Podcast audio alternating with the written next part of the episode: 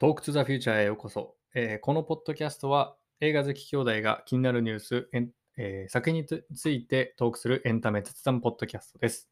今回はヒロのボーナスエピソードとしてスパイダーマンノーウェイホームをネタバレ全開でトークしていきたいと思います。はい、ネタバレ全開ですので、えーご覧になっていない方は、えーご覧になってから聞いていただければと思います。はい。いやー、最高な一本でしたね。もう、あの、ネタバレですからね。皆さん言いますよ。あの、トビー・マグワイア、アンドルー・ガーフィールド、出てきましたね。最高ですね。もう、あのシーンになった瞬間、拍手が起きました。最速上映実は見に行きまして、えー今日の今日まで、今1ヶ月経っちゃったんですけど、今日の今日まで語られなかったんですけど、スパイダーのノーウェイホームを語らせてくれと思いながら今日に至りました。結構テーマ性を、え映画のテーマ性を私結構見るので、語りたいので、えーその辺をね、ちょっとまとめてたら時間かかっちゃったんですけど、はい、えー、トークしていきたいと思います。具体的には、えー6個のポイントを押さえながら、えー作品のテーマ性について語っていきたいなと思います。はい、今回ね、あのトム・ホランド・スパイダーマンの作品としては3つ目、えーホームシリーズ、とホームカミング、えーファーフロムホーム、そしてノーウェイホームでしたけども、まあ、いわゆるこうマーベル・シネマティック・ユニバースでトム・ホランド・スパイディが出てきたのは、他にはシビル・ウォー、キャプテン・アメリカ、えーアベンジャーズ・インフィニティ・ウォー、アベンジャーズ・エンドゲーム出てきましたね。でそこもえご覧になな見てないとちょっと分かりにくい部分もあるし、ましてや今回、えっ、と、ソニー・ピクチャーズ路線、まあ、MCU とは関係ない世界線のスパイダーマン、トビー・マグワイ・スパイダーマンとアンドル・ガーフィールド版スパイダーマンが、えー一つの世界に来るっていうところなので、結構見てないと難しい部分もたくさんあるかなとは思うんですけど、今回のあのこのこのエピソードでは、もう見てるいる見ていることを前提として、ちょっとテーマ性についても話していきたいなと思うので、えーっと、まあ、逆言っちゃうと、こう、見ているがゆえに楽しめる部分を語っていきたいなと思います。はい。ね、私、あの、もう、まあ、そういう方多いと思うんですけど、小学生ぐらいの時にトビー・マガイア・スパイダーマンを見て、えーアンドレュー・スパイダーマンをこう、青春、青春時代、中学生、高校生、大学生ぐらいで見て、で、MCU もそこから見出して、で、スパイダーマンとかその MCU、マーベルヒーローと一緒に成長してきたっていう方がね、たくさんいると思うんですよね。そうした方たちとこう劇場であの一緒にこう見れる。いや、それが本当良かったですね。はい。で物語はですね、前作の0.5秒後から始まって、えー世界にスピーター・パーカーがスパイダーマンだと知れ渡ってしまって、それをドクター・ストレンジに助けてもらおうとして、まあ、大変なことが起こっちゃったってわけなんですけど、えー MCU スパイダーマン、トム・ホランド・スパイダーマンは結構トニー・スタークとか、えーとアベンジャーズとの関わりから、えー過去の映画スパイダーマンシリーズとはちょっと違ったピーター・パーカー像になっていたかなと思います。はい。まあ、ここからあの6個でまとめていければと思うんですけど、まず1つ目は、まあ、トム・ホランド・スパイダーマンが最高でしたっていうところですね。で結論から言っちゃうと、えついにトム・ホスパイディも親愛なる隣人として、まあ、愛する人たちが住むニューヨークを守るヒーローとして、えーこう一歩自分の力で進み始めるっていう終わり方になっていたかなと思うんですけど、もともとその MCU トム・ホスパイディ、まあ、世界の孫の、世界の孫とも言われるようなトム・ホランド君ですけど、先輩ヒーローですね。えーを見ているがゆえに、えーアベンジャーズの先輩ヒーローを見ているがゆえに、そのように偉大になって認められたい。ヒーローとして認められたい。とか、あと SNS の影響、非常にあるので、今回の MCU 世界、特にスパイダーマンの世界、えー何者かになりたい。みたいなね、ところもあるし、そのメディア描写も非常にあのアメコミ映画とかにおいては重要だと僕思うんですけど、あと、えっ、と、匿名で活動するかっていうのはあまり語られてなかったんですよね。先輩が正体を明かしているがゆえに。まあ、イヤモンもね、そのまま、あの、正体明かしたがゆえにミサイルぶち込まれてましたけど、あの、スティーブ・ロジャーズも、えー、ソウ、ハルク、えー、ナターシャ、ロマノフ、えーね、クリント・バートン、全部正体明かしてて、それも同一人物として二面性ないんですよね。なので、あの、今回その物語の結末が、どこか過去のスパイダーマンとのこう二重生活っていうんですかね、そういうつながりが、スパイダーマン同士としての君は一人じゃないっていうのが、あの、つながりがあって、非常に良かったんですよね。切なさってところも、あの、非常に感じてる方いらっしゃると思うんですけど、あの、マルチバースを持ってくることによって、君は一人じゃないよっていうところが、あの、非常に腹打ち良かったです。はい。で、二つ目のポイント。えっ、ー、と、シリーズの整理と、シリーズの整理とテーマ性についてですね。えっ、ー、と、今回のノーウェイホーム、予告が公開された時から、なぜピーター・パーカーがスパイダーマンであるのかっていうところが、究極的に語られると思ってたんですよ。で、すでにスパイダーマンじゃん、スパイダーマンじゃんって思われる方をいる、たくさんいらっしゃると思うんですけど、あの、スパイダーマンがね、なぜピーターじゃないといけない理由が、今回、えー、大きな2つの土台。えー、1つは選択。もう1つは運命。っていうところで、まあ、これを土台にして深く語られていたなと思いました。その、えっ、ー、と、選択か運命かっていうのは、過去作、えー、トビー版、アンドリュー版を見ていくと、あの、非常に、あの、対比できるかなと思っています。まずその、ここからがシリーズの整理なんですけど、えっ、ー、と、サムライビ版、トム、えー、トビースパイトビー・マグワイア版スパイダーマンは、えっ、ー、と、名もなき男で、偶然にも力を手にするんですよね。あの、偶然にとも変われるのはそうなんですけど、えっ、と、偶然にも力を手にするというのが結構ポイントだと思ってます。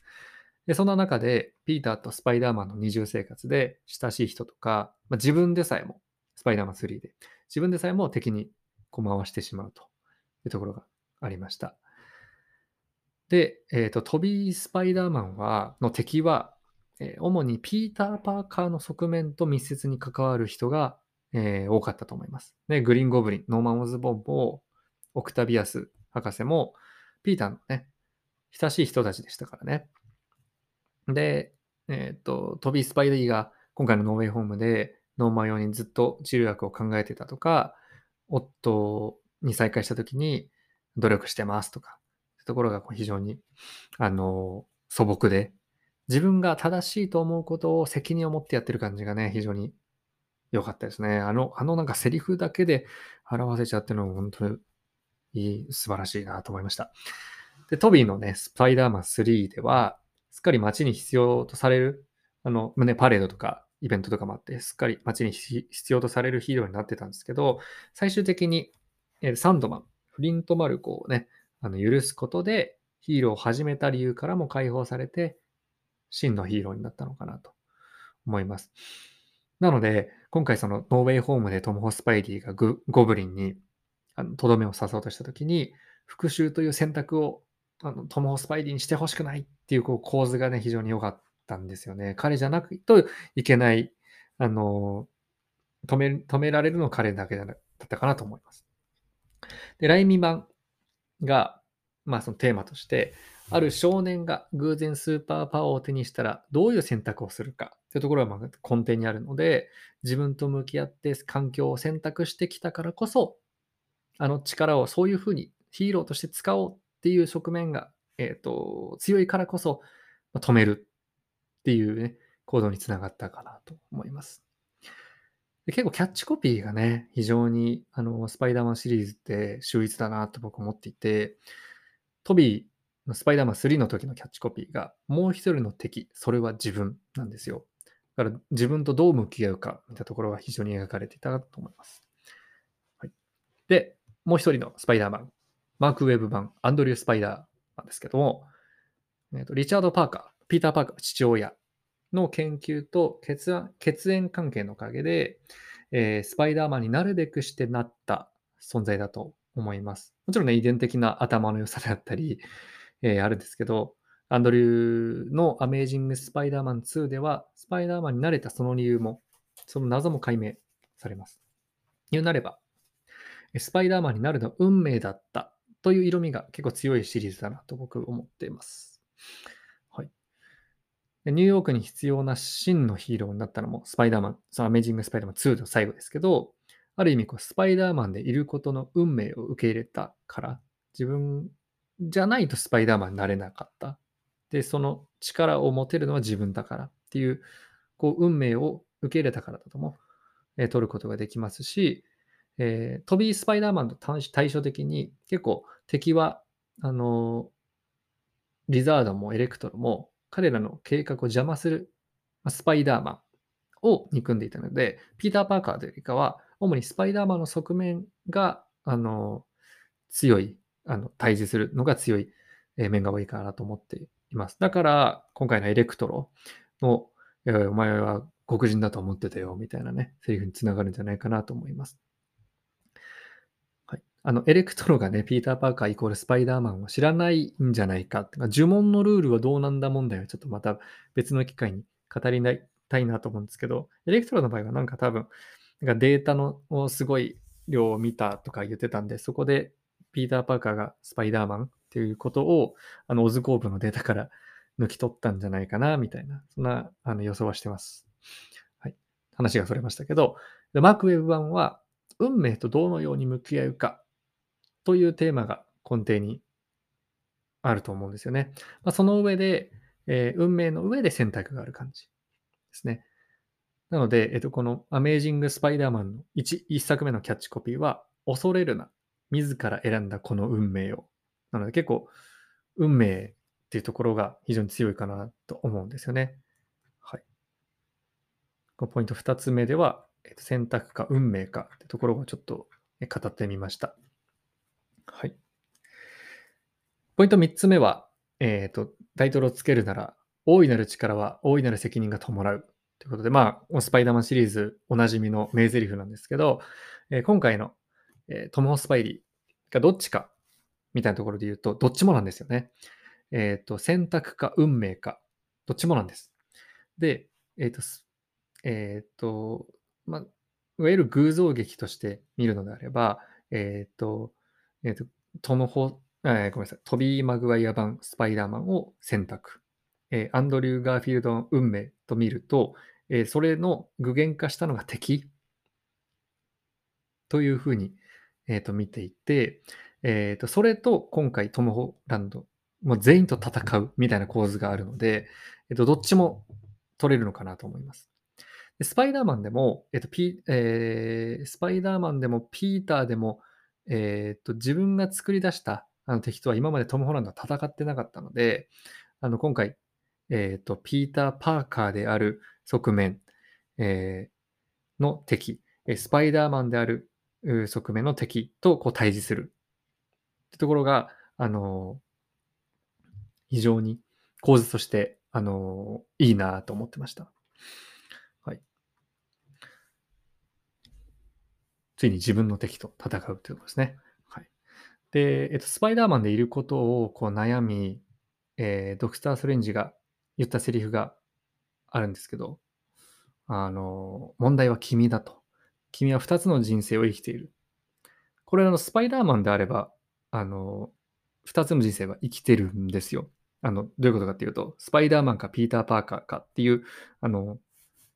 二面性があるので、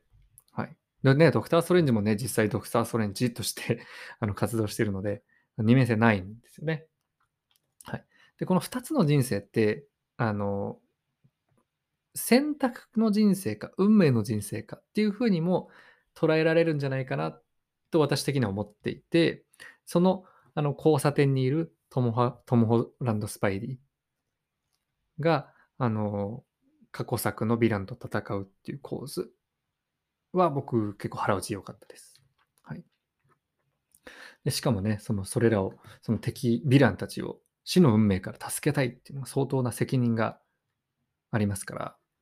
このマルチバースという無限に可能性が広がった宇宙でどのような運命を受け入れてえーと、どういう選択を一人の少年がするか。それがこのね、映画で描かれる究極のスパイダーマン像、スパイダーマン映画なんじゃないかなと思って、非常に良かったです。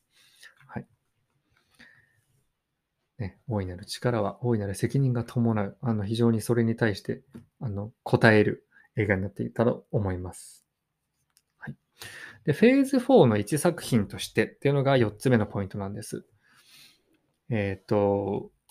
ここからはスパイダーマンのみならず MCU 作品のネタバレも含まれますので、えー、ご注意ください。えー、現在の MCU 作品のテーマとしてより強く描かれていると思うのが、えーと、自由選択と自分の運命というのがあると思います。例えば、えー、選択っていうと側面が強いのが多分キャプテンアメリカになるサム・ウィルソンとか、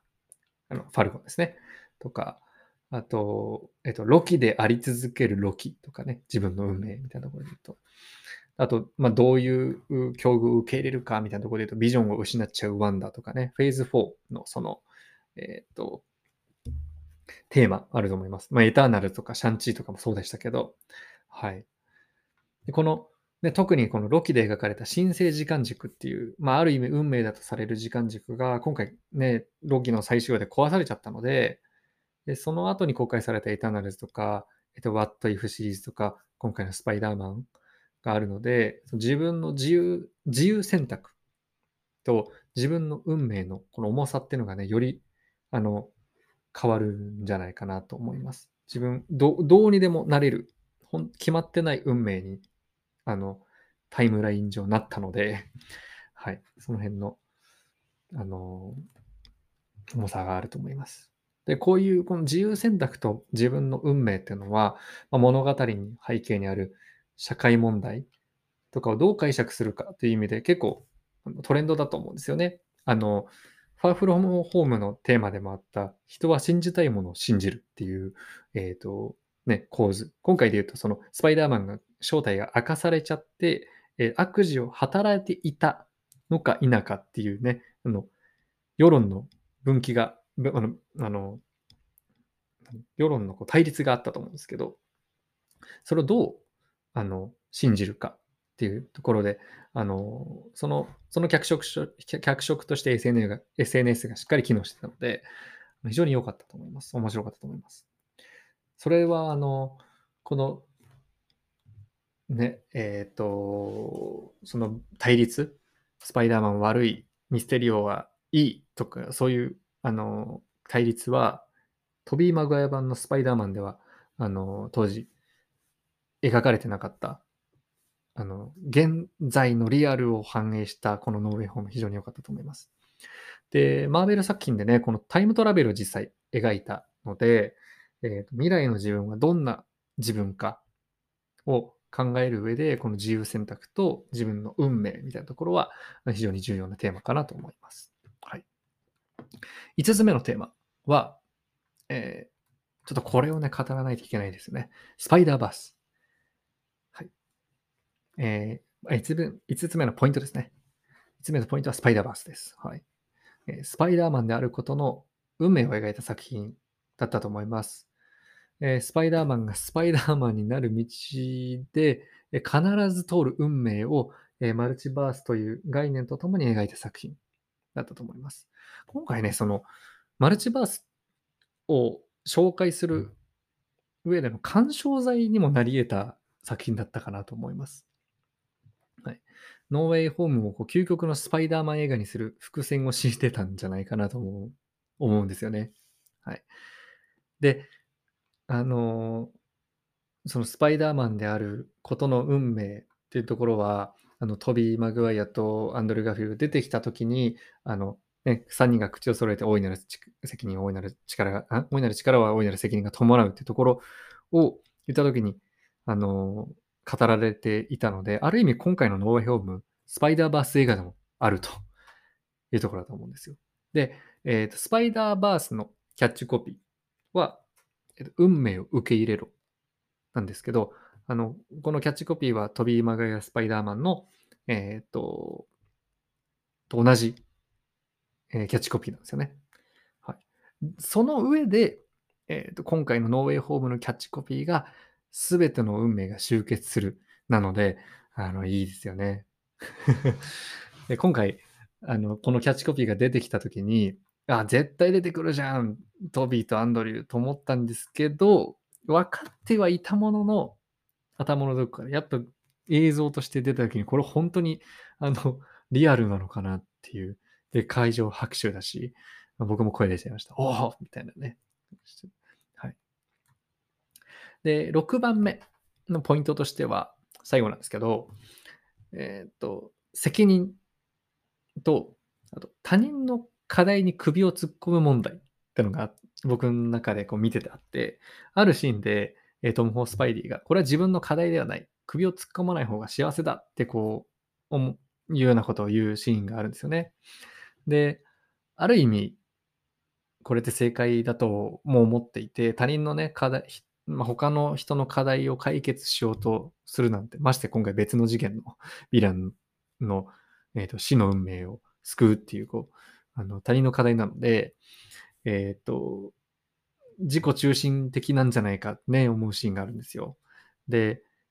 実際そういう、こう、アドラー心理学みたいなところも僕はちょっと、ちょっとだけ本で読んだんですけど、まあ、アドラー心理学の場合は、こう、あるアイデア、コンセプトから、引用すると、えっと、他人から嫌われるのは、あなたの、あのその人があなたのことを嫌っているのは、あなたの問題じゃないから別に気にしなくていいよっていう、まあ、考え方なんですけど、だから他人の課題も解決しようとするっていうのは、あの自己中心的なんじゃないか。だから別にあなたはあなたでいなさいっていう、まあこういう考え方らしいんですけど。ともすれば、あの、今回のね、ちょっとトム・ホランド・スパイディで言ってることも、あの、ちょっと重なる部分があるとは思うんですけど、そうしないスパイダーマン。えー、シビル・ウォーで自分が力を持ってるのに、あの、何もしなかったり、自分にがすごい責任を感じるっていう風なセリフがあったんで、まあそういうところがね、リアルでなんか人らしいスパイダー、なんかヒーローっていうか、人間らしいっていうか、そういうところが僕好きです。はい。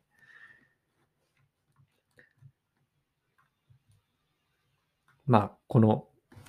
えー、スパイダーマンの力、まあ、呪いでもあり、ギフトでもあるみたいなことをグリーンゴブリン言ってましたけど、あのそのセリフは、あの、トビー・マガヤ版、スパイダーマンでも最後のセリフで言っていて、えー、ね、どんなに必死に戦っても、いつも愛する人が傷つくのだっていうふうに、あの、ナレーションが入ってくるんですよね。で、最後の、そのトビー・マガヤ版の侍侍未版スパイダーマンのセリフで言うのが、人生がどうなろうと僕はこの言葉を忘れない。大いなる力は大いなる責任が伴う。僕に与えられた力は僕を呪い続ける。僕は誰かってスパイダーマン。っていうセリフで終わっていて、なんかこのテーマ性と、えー、今回のノーウェイホーム、すべてがこう、すべてのテーマ性をしっかりキャッチしながら、あの、落とし込んでいる。しかも2時間。まあ、3時間近い映画でしたけど、非常によくできた映画だったな、とは思います。そういうこうテーマ性なところ見ていくと。はい、だからスパイダーマン好きなんだよなっていう あのところがありますね。すごい非常にあのリアルなあの人間らしさみたいなところもあったので、あの、良かったです。今後ね、あの、マルチバースがもっとカオスになるって話は、ドクター・ストレンジ・マルチバース・オブ・マットネスで、えー、語られると思いますし、えっ、と、多分カバーしてくる作品は、ロキとか、ワット・イフシリーズ、今回のノーベイ・ホームもそうですし、カバーしてくると思うので、その辺はね、今後しっかり、あの、作品をチェックしながら考察していきたいと思います。全部見てるんですよ。ワット F シリーズも、ディズニープラスドラマシリーズも。あの、ちゃんとついていこうと思ってますし、その辺のこうテーマ性みたいなところを、あの、しっかり、チェックしながら、この Talk to the Future で語っていきたいと思いますので、今回はこんな感じです。はい。それでは。